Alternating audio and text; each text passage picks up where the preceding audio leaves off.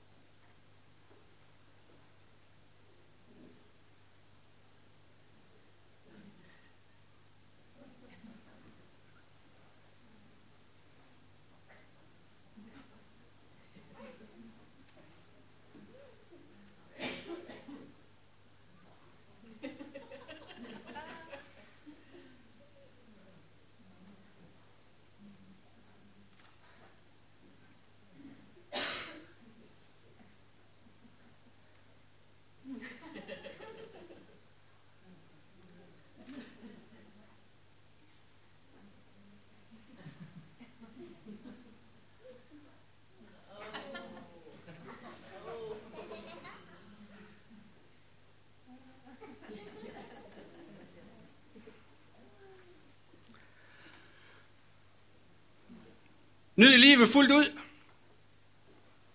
Undgå dårlige vaner. Vær altid åben og lyt efter gode råd. Vær altid på vagt og vent. Og vær forberedt på enhver overraskelse i livet. Og se altid efter der, hvor du sætter din fod. Og vær forberedt, når du går efter din mål her i livet. Og lad aldrig nogensinde situationen bringe dig ud af fatning. Og i lær igennem hele livet. Og så husk at smile. Det er helt klart nogle rigtig gode råd, hvis man skal have et godt og et lykkeligt liv. Men er det alt, hvad der skal til for at få et lykkeligt liv? Spørgsmålstegn. Jeg kan godt tænke mig at udvide vores lykkelighedshorisont en lille smule. Tilbage i 30'erne var der en mand, som bestemt ikke materielt set var en lykkelig mand. Han havde så lige til dagen og til vejen men en dag, der tilsmilede lykken ham. Han var så heldig, han vandt en rejse til New York i USA. Han skulle sejle derover med en luksusliner. Det går sådan til 14 dage, inden den når frem til USA. Han så rigtig meget frem til den her rejse, han skulle på, og han forberedte sig rigtig grundigt. Og så endelig så opbrændte den store dag, da han skulle sejle. Han kommer ombord på luksuslineren, og så bliver han vist ned i sin kahyt. Skibsrejsen begyndte. Dagene gik. Hver eneste morgen, hver eneste middag, hver eneste aften tog den her mand sine rationer frem. Sine madrationer. Madrationer, som bestod af kiks og andet sådan forskellig tørkost. Og han spiste alt det her mad nede i sin kahyt, helt alene, helt for sig selv. For alle de andre gæster, der var det fuldstændig anderledes. De sad inde i de her flotte salonger, som var ombord på det her skib. De fik lækker morgen med juice og æg og brød og rundstykker og ost og marmelade og en lille gammel dansk, hvis de vil have det. Full English breakfast. Og middag, der var der buffet. Med alt, hvad hjertet begærede om aftenen, der var der flere retter varmt mad. Og bagefter lækre desserter. Alle de her lækkerier, det har manden set, når han gik ombord eller gik rundt omkring på skibet. Han havde det så ligesom, I kender godt historien med H.C. Andersen, det gør nogen af jer i hvert fald. H.C. Andersens lille historie om pigen med svoglstikkerne. Han stod der morgen midt aften med næsen klemt op på ruderne og kiggede ind og så alle herlighederne ind på den anden side. Han så ind på de her mennesker, som så ud til at leve et lykkeligt liv. Han var ikke så heldig stille, at han kunne få råd til det. Han må sidde nede i sin kahyt og spise de her tørre madrationer, indtil en gang han nåede frem til New York. Og endelig, så nåede de frem. Ude i det fjerne, der kunne han se frihedsgudinden. Målet var nået. Han fik pakket al sin bagage sammen. Han gjorde klar til at forlade skibet. Da han står derude og venter på at komme ned, de skulle lige have landgangsbroen hejst op, så kommer han i snak med en anden passager, som også har boet i den skibssektion, som han har boet i, og har set ham nogle gange. Og så siger han til ham, ved du hvad, det undrer mig da rigtig meget, at jeg ikke har set dig nede i salongen, her på hele rejsen. Jamen, sagde man, jeg sørger for mig selv, og jeg har overhovedet ikke råd til at gå ind i de fine salonger. Råd til at gå ind i salongerne, sagde den med passagererne. Det er da fuldstændig vanvittigt, det hørte med i billetprisen. Den her mand, han var gået glip af store kulinariske oplevelser under hele rejsen.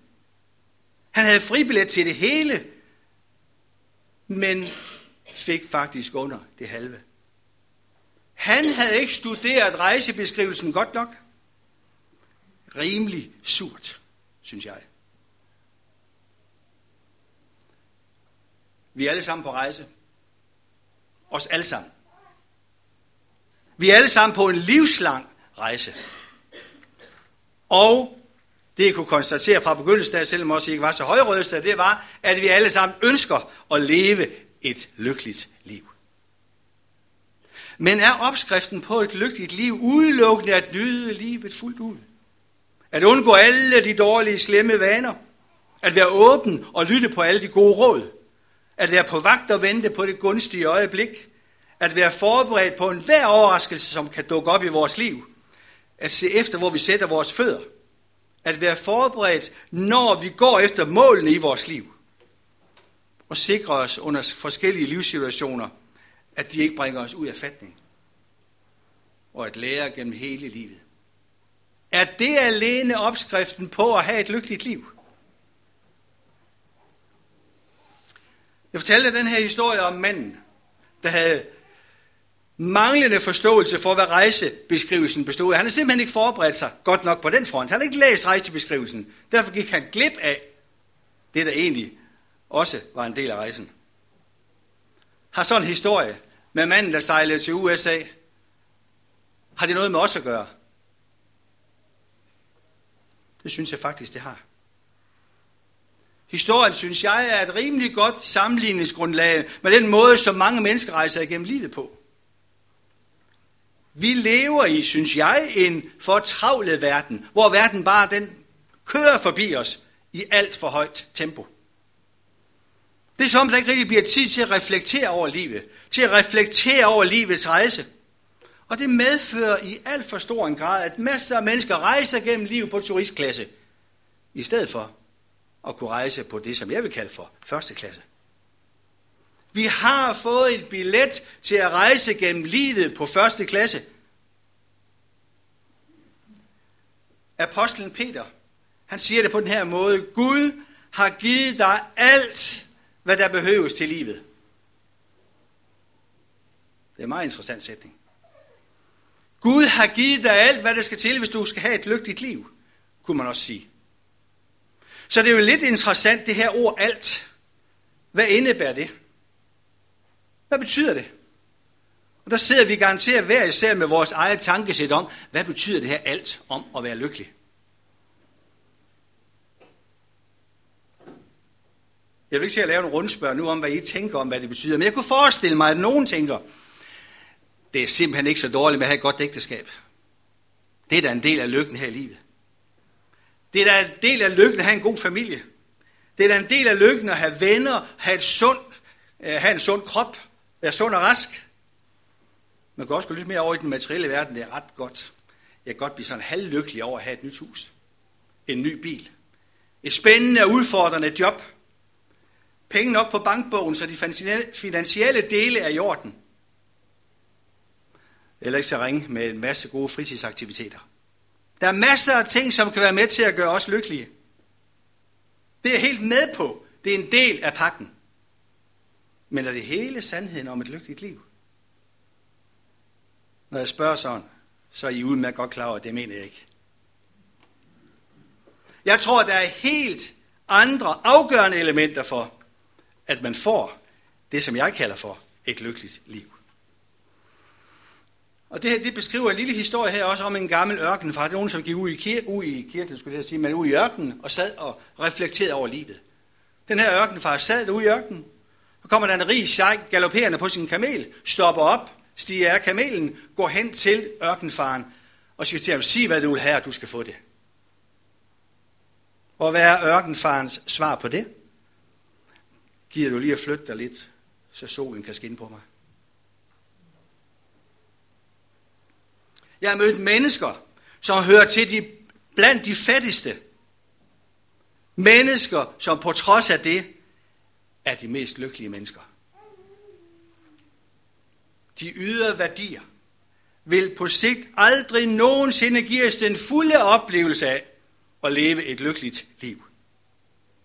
Der er andre og afgørende værdier, der er vigtige at få fat i.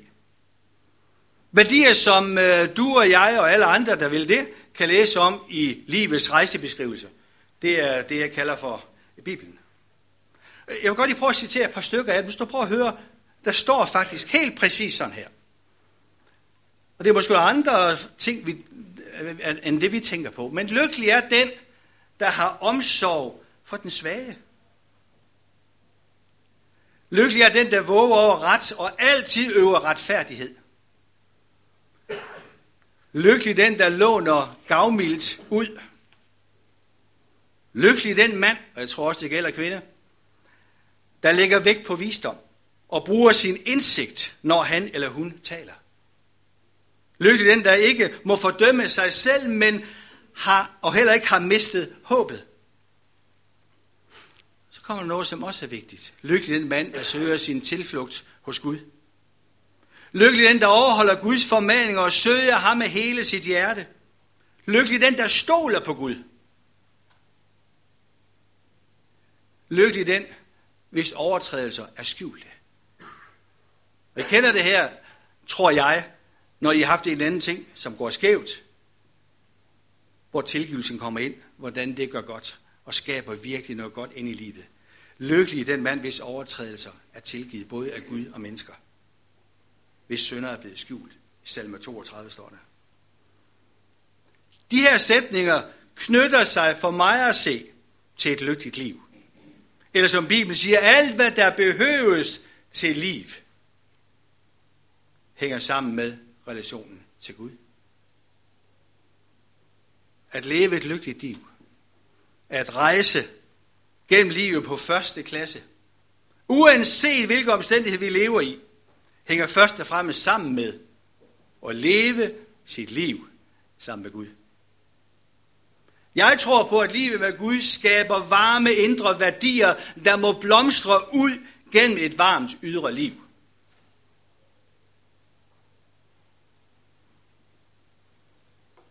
Gud har givet alt, hvad der skal til for at leve et lykkeligt liv.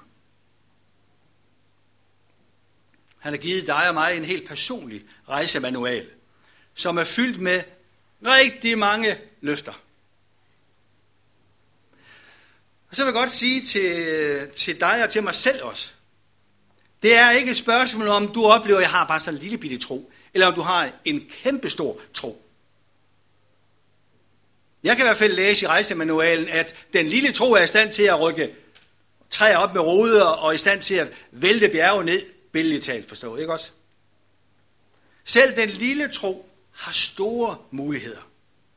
Det er ikke troens størrelse, der betyder noget. Det, der har betydning, det er, hvem det er, du tror på.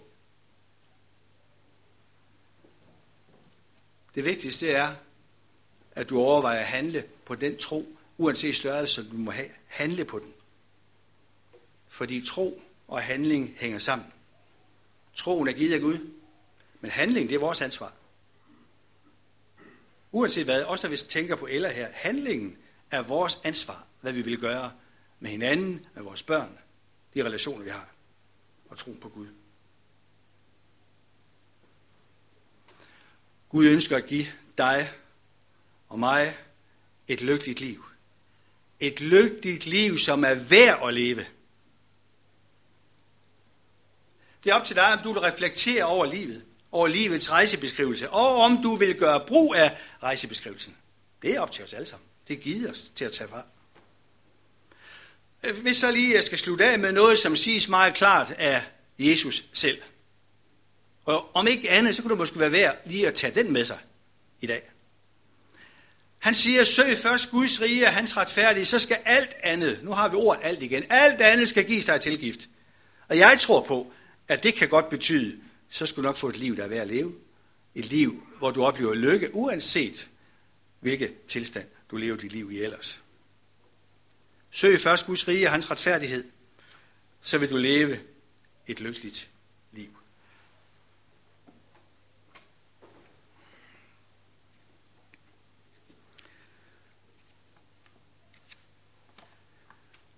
Jeg slutter af med at bede en bøn, som hvis den her bøn bliver til virkelighed, så garanterer jeg for, at så vil vi alle leve et lykkeligt liv.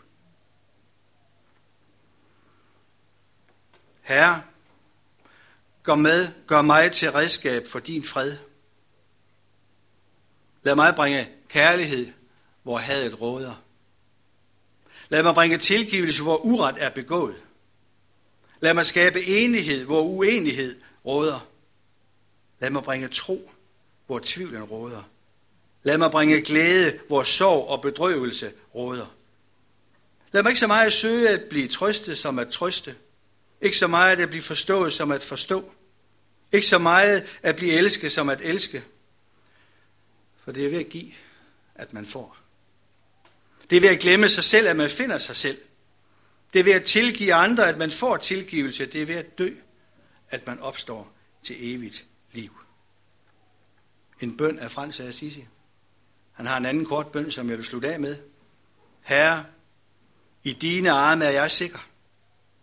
Når du holder mig, har jeg intet at frygte. Jeg ved intet om fremtiden, men jeg stoler på dig. Amen.